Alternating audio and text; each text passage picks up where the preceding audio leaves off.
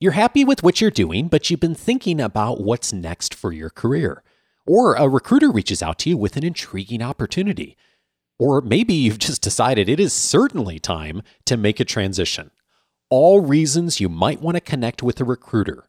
But where do you start? On this episode, How to Work with an Executive Recruiter. This is Coaching for Leaders, episode 406. Produced by Innovate Learning, maximizing human potential.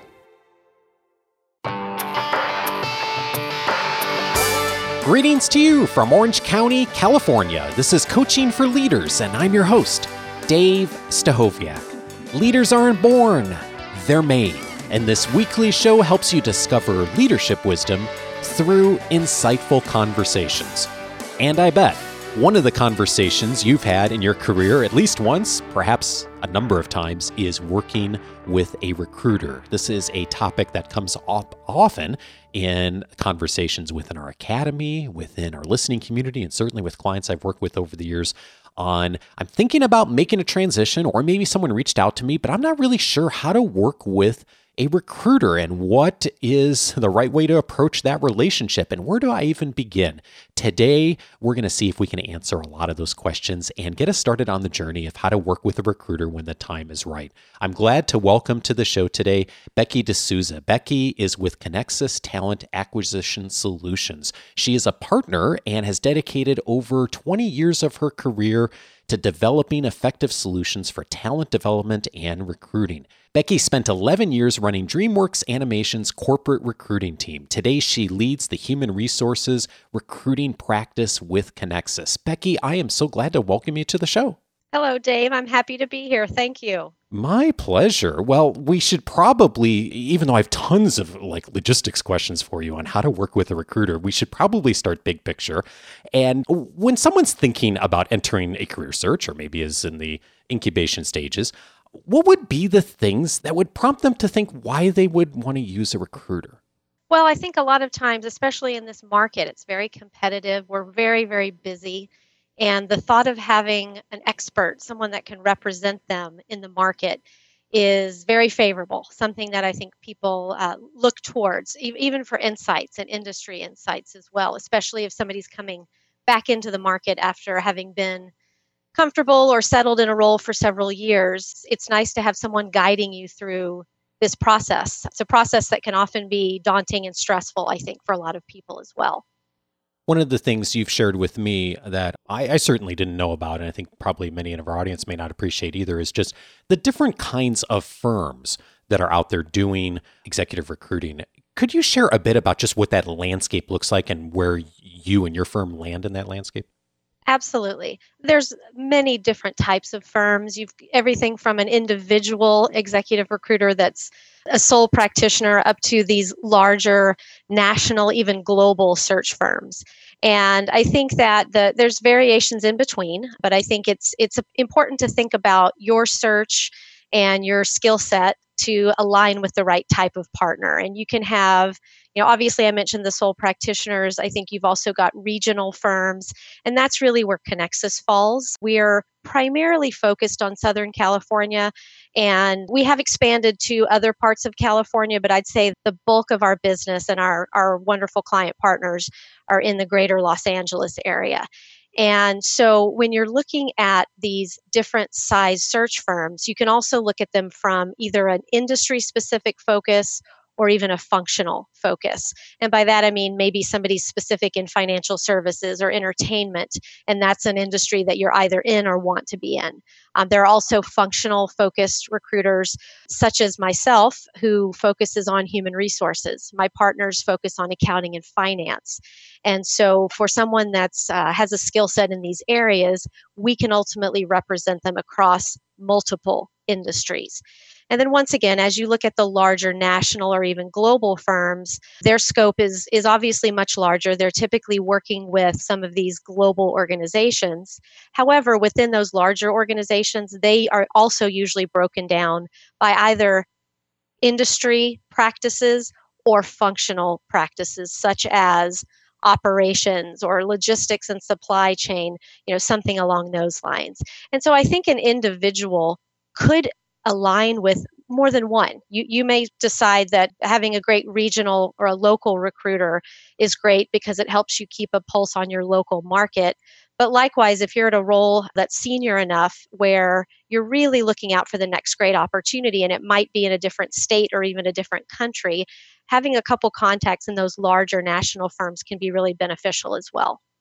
This begs the question for me of how to start that process because my sense is this is a really challenging point for folks when they've progressed to the point in their career where maybe they're thinking about using a recruiter and they don't know how to start or build those relationships or even know like which firms uh, fall into those different categories you just mentioned. When you are uh, advising someone or working, if someone's working with a recruiter for the first time, what's a good starting point for them?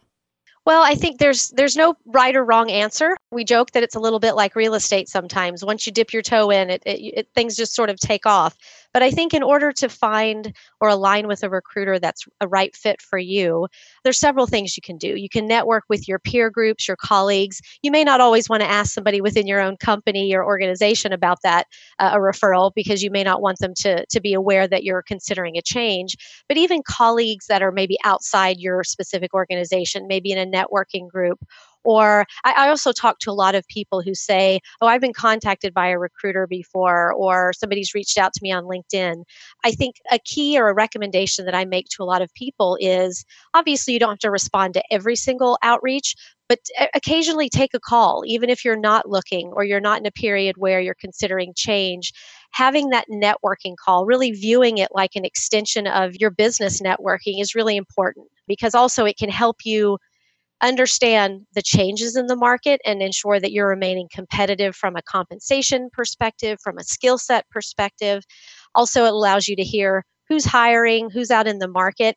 And so I think once again, sort of taking those initial phone calls or and maybe it's once a quarter maybe it's twice a year just investing in a little bit of time to to hear what they have to say and see if there's a connection or you feel you could possibly make or build a long lasting relationship with with one of these individual recruiters a lot of folks in our community have gotten those calls and the term i've typically heard referred to someone who makes that call as a headhunter is there a distinction between a headhunter and a recruiter or anything we should know as far as differences between those I think, it, in all honesty, at a, at a, high level, the roles, uh, the titles are very interchangeable. There is a, a, little bit deeper of a meaning. I think when you when you mention a headhunter, one skill set that they have is that they may interact with or work with a candidate and represent them and really take them to market. So it's that concept of these are my skills. We want to work together. I'm going to help you find a job. So I'm going to try to market you into either some of my existing clients or even into companies that maybe they haven't worked with in the past.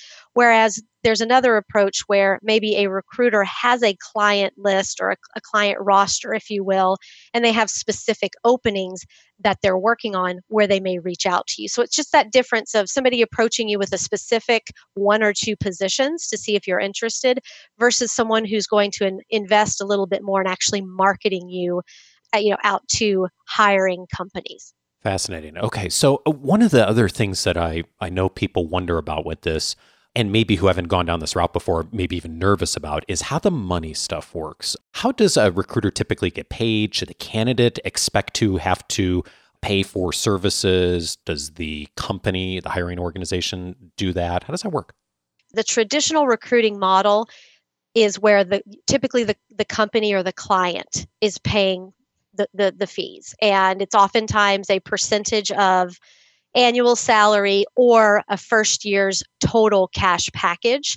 And so usually the burden there falls on the hiring company. However, there are some specific recruiters or headhunters, especially at a very high level, where the fee might be incurred by the candidate. And I think that's going to be more common in that dynamic I mentioned where they're actively marketing you to companies. So they're investing their time and energy into representing you in the market. And w- sometimes there is a cost with that because they want to ensure that they're recouping some of their expenses, if you will, for their time that they're dedicating to your search. Is there anything that you see occasionally that you would suggest people watch out for around compensation or financial exchange on on anything like that that's uh, that's a little different? Look, the, the discussions around compensation, I think that's probably one area where I sense the most hesitation or I feel that candidates become nervous having that discussion. Some people, it's very easy to talk about compensation and earnings. Other people, it's a little awkward. I think that's the type of thing people tend to want to keep close to the vest. Obviously, there are laws in place now in our state and in a few other states in the country where companies are no longer able to ask you what your past salary history has been or your past earnings. They can only talk to you about the future. And so I think one thing that I, I, would recommend, even if it's a national search and, and maybe you don't even know the laws of a particular state that you'd consider a job in, is probably shying away from discussions around salary history, at least initially, and really focusing more on target compensation and what you're looking for. And I think as you build a relationship and you build more trust with your recruiter, you're going to sort of allow the relationship to evolve and, and begin to talk more transparently with your recruiter. And that's something that I, I, I hope we'll talk about a little bit too is building that rapport and and what types of things do you discuss with with your individual recruiter but i think once again starting a little conservatively with sharing information around compensation focusing more on what you're seeking and then as the relationship evolves or quite honestly if you're speaking about a very specific position where you can ask them to share what is the budget. Because some of those same laws that are disallowing companies to ask you about your salary history there's also components where if you are interviewing for or engaging in in a search process you have the ability to ask someone what is your budget? and there's an obligation that they give you a range. Ah okay got it. All right this is this is great. So there's three key areas that you have identified that folks should know about when they're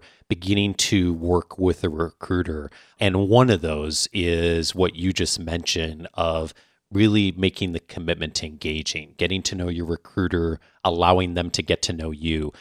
Tell me more about that. What does that look like of really engaging in an authentic way with a recruiter? Exactly. And I think the amount of engagement and the time that you plan to invest will probably directly correlate to how interested are you in making a change? And I think that's an important topic of conversation that at our firm, and I, I personally like to ask early on in my conversations Are you just beginning to search? Are you curious what's out there or are you genuinely ready to make a change? Everybody's situation is different. Some people may be unhappy. Some people may be concerned that there there are financial challenges coming with their company or maybe they've taken a sabbatical or a break. That's becoming more and more common i think as well at least in our in our region. And so i like to understand how interested are you? How aggressive are you in your search it's important to know that. If I'm going to submit you or send you out to one of my clients, I want to know if things go really well and it comes to an offer stage, are you serious about making a move? And so you don't want to waste your recruiter's time, you don't want to waste your own. So I think b- being open about your how serious you are about a change is really important. Because if you are really serious and you are going to actively begin to look and you're open to going on interviews, you need to invest some time. I, I like to get to know my candidates over a series of calls, maybe even video conferences, meeting in person when we can. And then as I begin to represent you and even send you out on interviews, I like to do you know, a prep call, if you will, before every meeting with the client. I want you to know who you're meeting, what they're looking for, uh, making sure they understand the job description and specifications. And then also after each interview, being willing to reach back out to your recruiter and talk about the experience. Was it positive? Were there any red flags, etc. Just to truly debrief and be on the same page with regards to the process my goal is never to have any surprises and I, I would also want that same dynamic for for any candidates that i'm working with. So i'm really curious about this. Um, i recall years ago working with a recruiter for a position and i don't even recall the position but i remember thinking at some of the things you just mentioned at that, that early stage and also after an interview would happen of like debriefing with the recruiter i always felt a bit awkward being transparent of like talking about how the interview went because I, I just wasn't sure where that information was going to go. Do you find that that is a bit of an obstacle for folks in being transparent with the recruiter? And what should we lean in on that? Is it is it better for us to really have that transparency? I'm just I'm just wondering how to navigate that. Sure, I understand. I, I think once again, this is going to vary a bit based on your relationship. If this is a recruiter that you're talking to for the first time or one that you know much better, I, I think that you're going to have to use your judgment and your your feelings honestly to decide how much information do I disclose.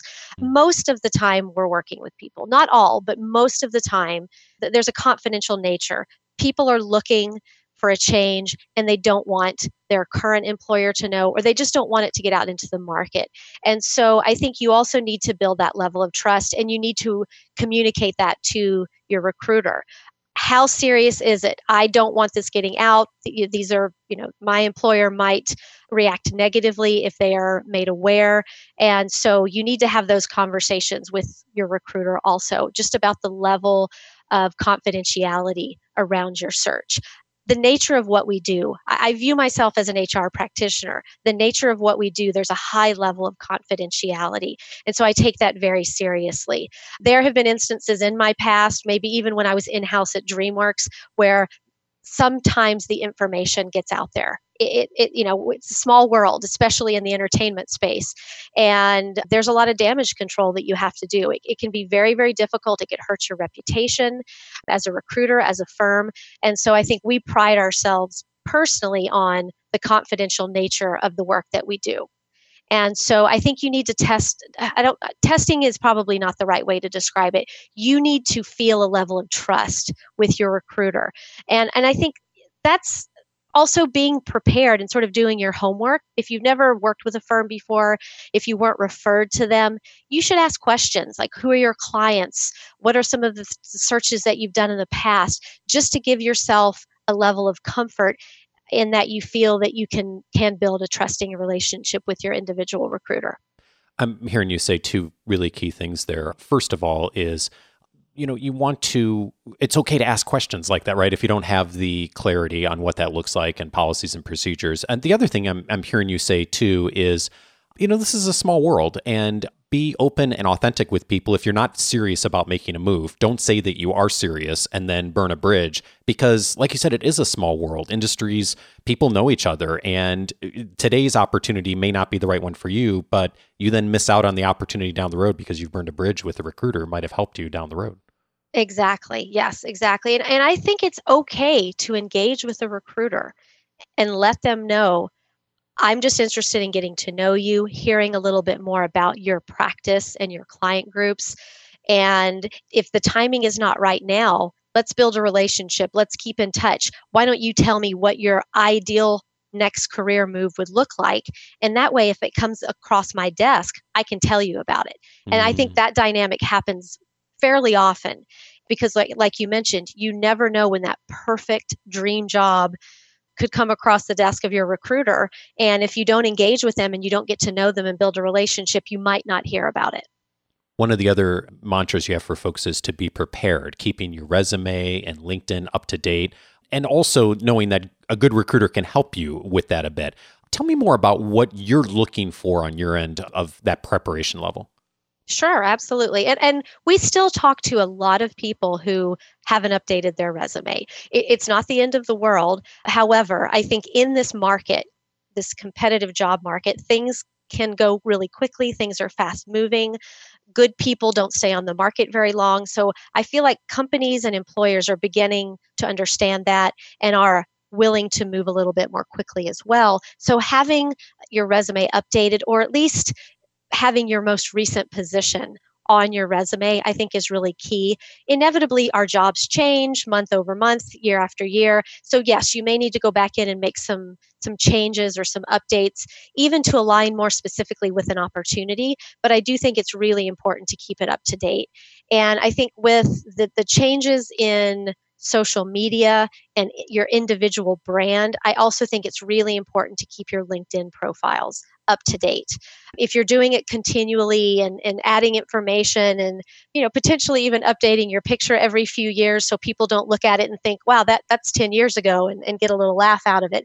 Just keeping things up to date allows you to be more prepared. It allows you to be found quite honestly if, if you don't have your resume up, updated and or your linkedin profile people that are out there looking and networking and looking for your specific skill set might not find you. I think too the the concept of linkedin as well has really evolved quite a bit in my opinion.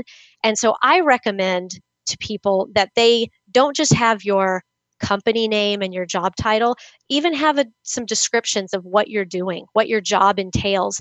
And you can almost use linkedin as your resume if everything is updated on linkedin and somebody reaches out to you you can just copy and paste you can pull things from linkedin and, and add them back to your resume. You know, the days of, of people saying, oh my gosh, I couldn't even find my resume. I had to completely rebuild it. That shouldn't happen. You can use LinkedIn. You can use some of your social media outlets as a repository, if you will, for your background and, and for your resume. And I also think, too, I, I see more and more people looking at you as an individual, not just from LinkedIn, but even going into, you know, doing a search, go on Google and type your name and see what comes up. Going into even Facebook and Twitter and Instagram and trying to find you. And so I think it's important if you're going to embark on a search to really look holistically at your social presence and making sure that if you have a Facebook profile that you're very active on, that you have privacy settings in a way. You can also set up LinkedIn in a way where people don't reach out to you about new opportunities or they do reach out about new opportunities. So I find a lot of times people who haven't been on the market for a while may have questions around LinkedIn and really understanding its full functionality. We've done a couple of episodes in the past on LinkedIn, so I'm going to link to that in the show notes here. So for those who really want to do a deep dive on this, um, you can and do some of the real practical things.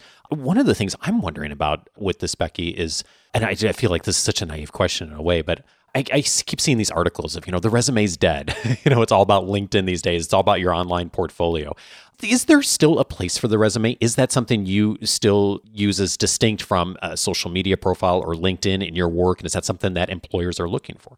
Yes, we, we still use resumes. There are instances where and this is the differentiator here is if you truly have your LinkedIn profile up to date, it can take the place of the resume.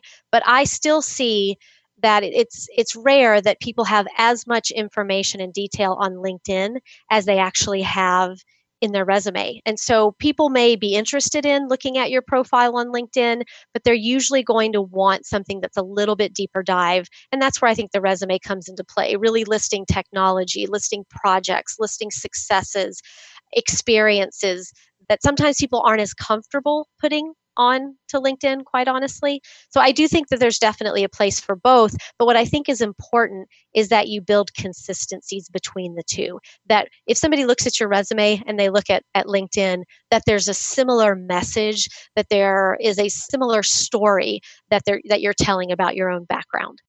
Yeah, and also I'm hearing you say the other parts of your online presence too. So the things we may not traditionally think of first, but it's not hard for folks to go find your Facebook or Twitter or Instagram profile. And so if those send a very different story about you or don't represent you in the same way, then that might be a red flag for a recruiter and certainly for a client organization too. Absolutely. Absolutely. And I think at, at, the higher levels that you go, there's more about you, in my opinion, online, whether it's sitting on panels or, or, you know, being involved in, in networking groups or sitting on boards. And so once again, you, you just want to go out there and check every once in a while. I worked with somebody who was wonderful recently who had some negative press because of, you know, they worked in a city government role and the mayor left on really bad terms and their name was attached to it somewhat. So even just knowing that's out there and that go- leads to the transparency again, talking to your recruiter and explaining they may find this about me. I'm not going to go to my client and say this is out there, but if they do come across it, I need to be knowledgeable so I can address why it happened, and and give more of the backstory. So I think really going online and understanding what does my social presence look like. Sometimes there's nothing you can do about it. Other times there are things that you can do about it to to improve it. You uh, hit on one of the other key areas that you encourage for folks, and we've talked a bit about this throughout the conversation, but it's being transparent and being honest and forthcoming with the recruiter about what you've done, what you want to do, and also your salary expectations. We talked a bit about salary at the beginning. With the recruiter specifically, where should that enter into the conversation? Sure. I, I, think transparency is key throughout the process. Obviously, like you said, we've talked about it several times. And so I think that really committing to that is important. Once again, I keep talking about this level of trust. But if, if this individual is going to be representing you to companies, you need to ensure that they have all the, the relevant information. And so I think telling them, okay, I have done these things in the past, this is my experience, this is what I really want to do in the future. This is the types of roles I'm interested in, the type of work I'm interested in, and allowing them or trusting them to, to represent you to those types of opportunities. And I think too, as we discussed, you know, talking about compensation, being very, very clear about what it's going to take for you to be willing to make a change or for you to accept an offer. I think that's really important as well. So much of this is just, uh, I'm hearing like so much, uh, as we talk about in leadership, it's not just hitting today's numbers. It's building a relationship for the future and developing people. And I hear that same thing here of, yes, there may be a specific opportunity that comes up that triggers the relationship with the recruiter, but not just to think about this in a, in a as a transactional nature, of course, but to think about this: how do I build a relationship with a recruiter? If this works out, great. If it doesn't, that will help me to maybe uncover the next opportunity down the road. Absolutely. And I think taking those calls or even acknowledging a message that might be sent through LinkedIn about right now is not the right time or i'm very happy or i've just landed somewhere new uh, we hear that often and and timing is really important. I i run my practice from the perspective of long-term relationships. If it's not the right fit now that is absolutely fine. We're interacting we're building this relationship for the future. And i think that's where a functional recruiter somebody that specializes in your specific area like hr finance, legal, you know, whatever the the functional focus is, or once again somebody that maybe focuses in an industry that you want to be in can be very it can be a very beneficial relationship. And i also think that even introducing them to other peers and colleagues or, or recommending someone that you do know is looking. You know it, it's all about networking in the professional sense. And you can even build a great relationship. I've become friends with some of the people i represent just because we've enjoyed working together. We have common interests. It's a long-term relationship that i look forward to maintaining. It's funny you mentioned that. I was just thinking as you were saying that my wife built a relationship years ago with a recruiter who she never worked with herself but that person has sent her position. She has referred other people many, many times over the years, and they've built a wonderful working relationship, even though they haven't worked together directly. And so it's a great reminder for us to be building these relationships and be thinking about our presence across industry. And one of the other things I'm curious about too is uh, when you talk with employers these days and hear about trends, what would you like candidates to know today who are thinking about making a career change that employers are wanting and, and looking for, or that you're hearing from that maybe people aren't aware of?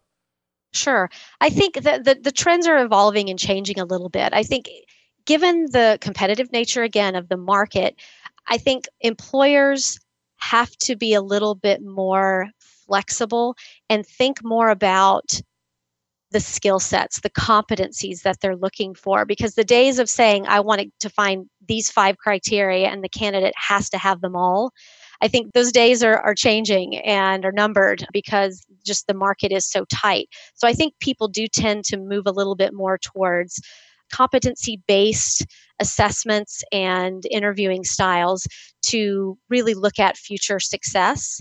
And so I think that's where being creative, thinking deeply about what you enjoy, what makes you happy, what you want to do, and really being able to communicate that well. And I think that's where a recruiter could really help someone. There are often opportunities where I may be sharing a candidate profile or resume with a, a client and talking them through it because I have the client's ear. So you're already making it past a couple levels of the screening process. It's it's much stronger dynamic than trying to apply to a job or you know even trying to reach out to a company directly. The relationship and the trust is typically already there with my clients as well as with my candidates. So it's it's really that concept of making matches and introducing like-minded people to what could potentially be a very successful match or career opportunity you mentioned assessment a moment ago. It was something that one of our academy members wondered about is when working with a candidate, uh, is there a process of assessment you go through as far as using assessments themselves or some sort of assessment process that your firm uses? Exactly. I think t- to call it an assessment, I feel is probably a little bit of an overstatement. It's a little bit more organic in our firm. I think the reason that is is because our recruiters are more tenured and i think we're also functionally focused. So we have the ability to look at meet candidates talk to candidates and really understand potential fit. But i also think we do focus on that competency based model or you know it used to be called a behavioral type of assessment where you're really trying to evaluate the skill sets. Not only looking at what companies have you worked for and what jobs have you held but what types of skills do you have and competencies that could really be a match with our client? I think when surveys or assessments are being used, it's usually because there's a larger pool of candidates or it's a larger company. And quite honestly, they're doing it as an initial screen. And I feel like in some of the smaller firms, and my firm especially, we feel like we have the, a lot of the expertise needed to help our clients sort of cut to the chase, if you will, and and get to the candidates that are truly the right match. This has been so helpful, and you've been so kind to offer for folks to connect with you on LinkedIn if they'd like to make a connection or maybe have some more questions. Um, and as you mentioned earlier, I know you primarily work in Southern California, but you all are part of a larger network of uh, recruiting organizations. And so potentially, if folks are looking for, have that first question or wanting to make that connection, sounds like reaching out on LinkedIn might be a good way to do that. And we will put the link for your profile in the show notes and also in this week's weekly leadership guide. That'd be a good way for folks to reach out. Absolutely. I'd be happy to to be in contact. Perfect. Uh, my my final question for you is, you know, in in leadership, we're always changing our mind on things. We're learning new things. We're discovering things along the way. Over the last few years, as you've grown this practice, as you've worked with candidates, as you've worked with employers, what have you changed your mind on? I, I think there, there's several things. Of course, the industry is constantly evolving. I think one thing that stands out in my mind is probably around tenure. And I, I personally have been with the companies that I've worked with, DreamWorks 11 years. I was, you know, with a, a, national staffing firm nine years prior to that. I, I had this mindset about people eh, really appreciating and looking at strong leaders as those who have a lot of tenure. I think because of the face of industry and business in LA and its evolution with a lot of startups, I have really changed my mind about that. There are some amazing people out there that are available and doing an, an, amazing job that have maybe worked in a company for nine months or a year or two years. And I think I, I used to go through a resume and, and make some assessments before even talking to an individual that's one thing i've changed personally is is really trying to go into a conversation or a meeting without preconceived notions and really looking at the candidate at, at face value and what they contribute and bring to the table. Becky d'souza with connexus talent acquisition solutions. Becky thank you so much for your time. Absolutely. Thank you dave. It's been a pleasure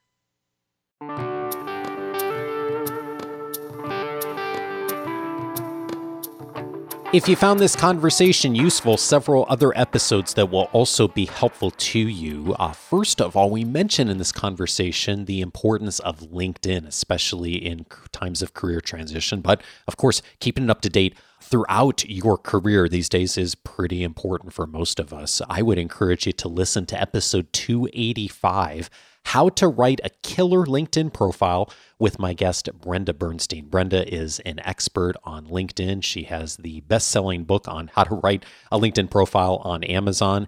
And in that episode, we went into great detail on the kinds of things you should be thinking about around your LinkedIn profile how to approach LinkedIn strategically, and then also some of the tactical things that you can do in order to leverage the power of LinkedIn. And we utilized uh, some of the profiles of the folks in our listening audience who had sent them in in advance of that episode. And we looked at some of the real life suggestions in order to help people's profiles become more effective. So if that is something that's top of mind for you, episode 285 is a place to go.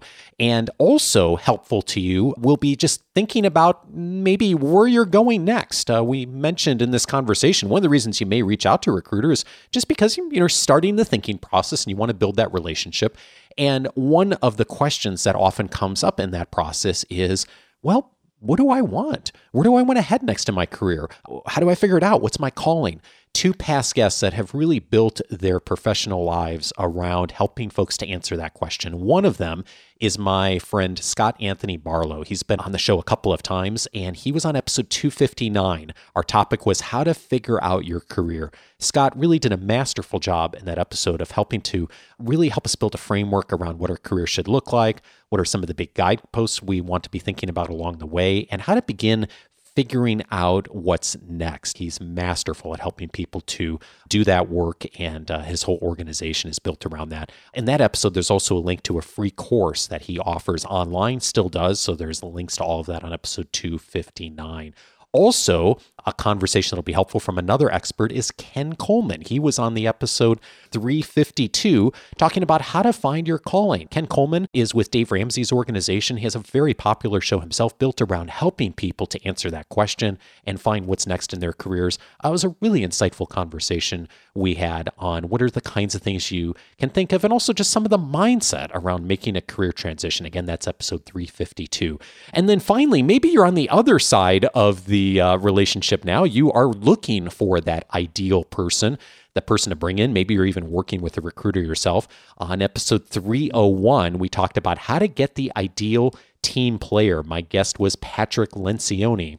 We talked in detail about his recent book of the same name, The Ideal Team Player, and talked about some of the three key elements to be looking for so many useful and practical things from Patrick Lencioni on that episode. Again, that's episode 301. So much more as well in the online episode library. One of the categories you'll find for those of you have your free membership set up is recruiting and hiring. Another one is career growth. This episode will be under both of those areas. And you can also track down tons more by setting up your free membership on the Coaching for Leaders com website if you haven't already. It will allow you to be able to search by topic the entire episode library around uh, recruiting and hiring, around career growth, and many other topics. You'll also get access to my free 10 day audio course titled 10 Ways to Empower the People You Lead. If you'll give me just 10 minutes a day for 10 days, it'll help you to get the most immediate practical actions to become a better leader, plus access to my book notes, the member cast, the weekly leadership guide, all of it for free. So you're missing out if you haven't been on the website yet. Go to coachingforleaders.com, set up your free membership, and you'll be off and running with full access to everything. Next week, Bonnie and I return for the monthly question and answer show. You can submit your question for consideration next week or for the first question answer show the first Monday of every month. Just go over to coachingforleaders.com slash feedback to submit your question for consideration. Thank you so much for listening, and if you found this conversation useful, pass it along to someone else who may benefit from knowing how to work effectively with a recruiter. Have a great week and see you next Monday.